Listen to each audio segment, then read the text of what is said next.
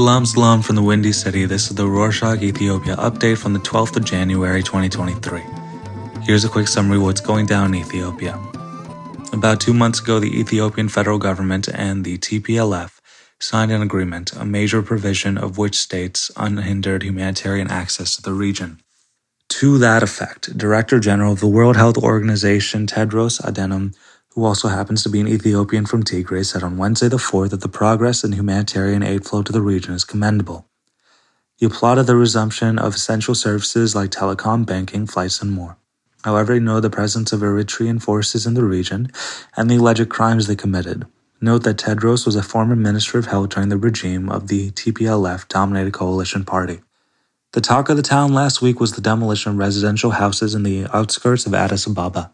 Government officials gave only three days' notice before tearing down the houses of residents because they are illegal. This caused an uproar, and residents who were forced out of their homes brought a complaint to the Ethiopian Human Rights Council. On Thursday, the 5th, professionals from the council went to the area to verify claims, but they were detained by the police. The council immediately hit back, asking the police to immediately release the professionals. The council also said that its employees are facing threats, intimidation, and other forms of pressure. On that note about houses, the Addis Ababa Housing Development Corporation called on winners of the controversial 4060 2080 housing program draw to sign contracts within 60 working days starting from Monday the 9th. The corporation said that winners must appear at the Bowl Club sub city building with their IDs, marriage certificates, registration certificates, and other important documents in order to be allowed to sign. The corporation warned winners that if they don't sign their contracts within the allotted time period, the offer will be rescinded and the house will not be available. Recall that the city held a draw about two months ago and gave out almost 26,000 houses. After a corrupt, unsuccessful draw held back in June last year that ended up in the arrest of several officials.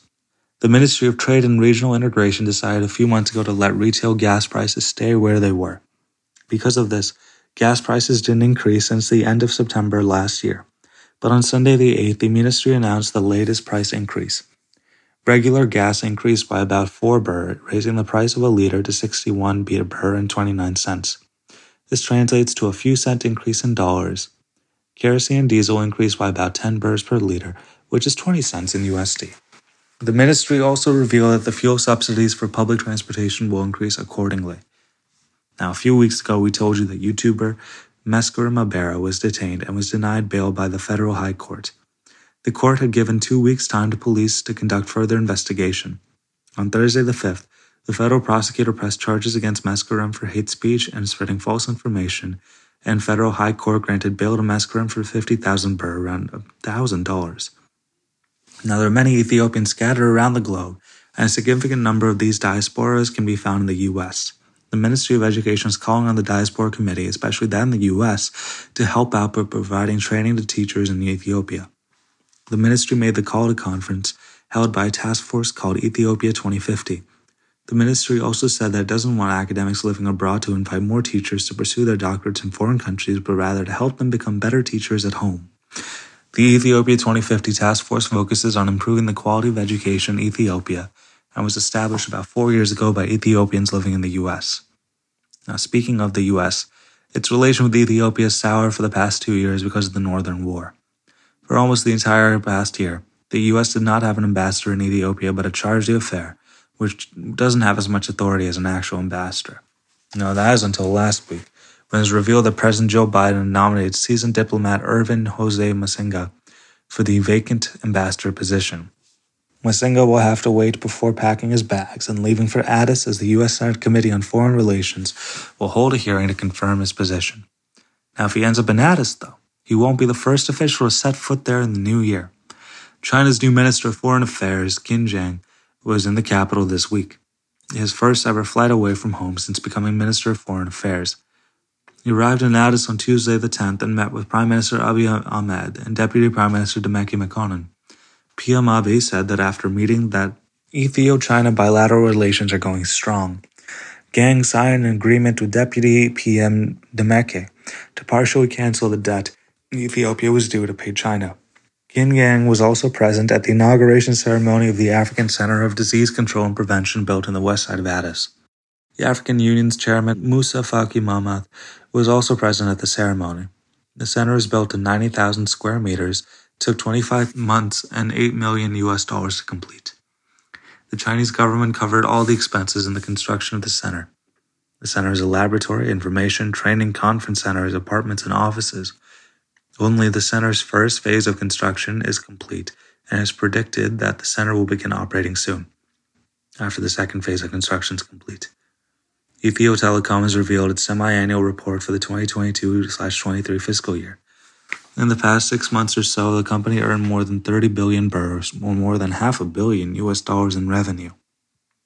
Almost half of the revenue came from voice calls, and almost 30% came from internet and data services. CEO Frehiwot Tamiru announced that subscribers of the company had reached 70 million people. Before revealing the report, the company also announced a three year growth strategy named LEAD. The Addis Ababa City Administration gifted houses to five iconic professionals of the entertainment industry.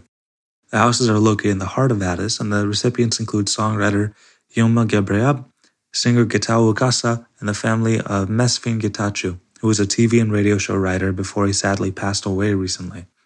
The Addis Ababa Traffic Management Agency announced on Thursday the 5th that alcohol breath tests would begin on Friday the 6th.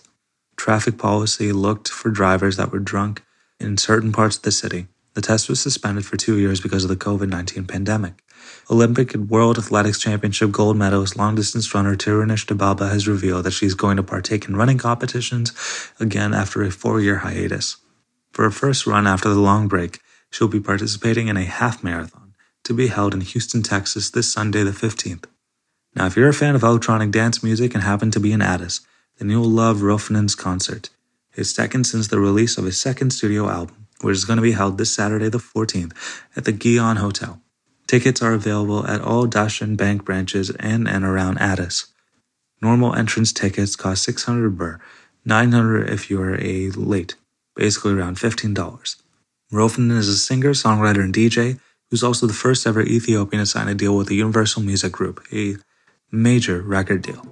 And that's it for this week. We here at Rorshok are interested in learning, finding out new stuff, and connecting, but also in spending less time on screens. Question What about you?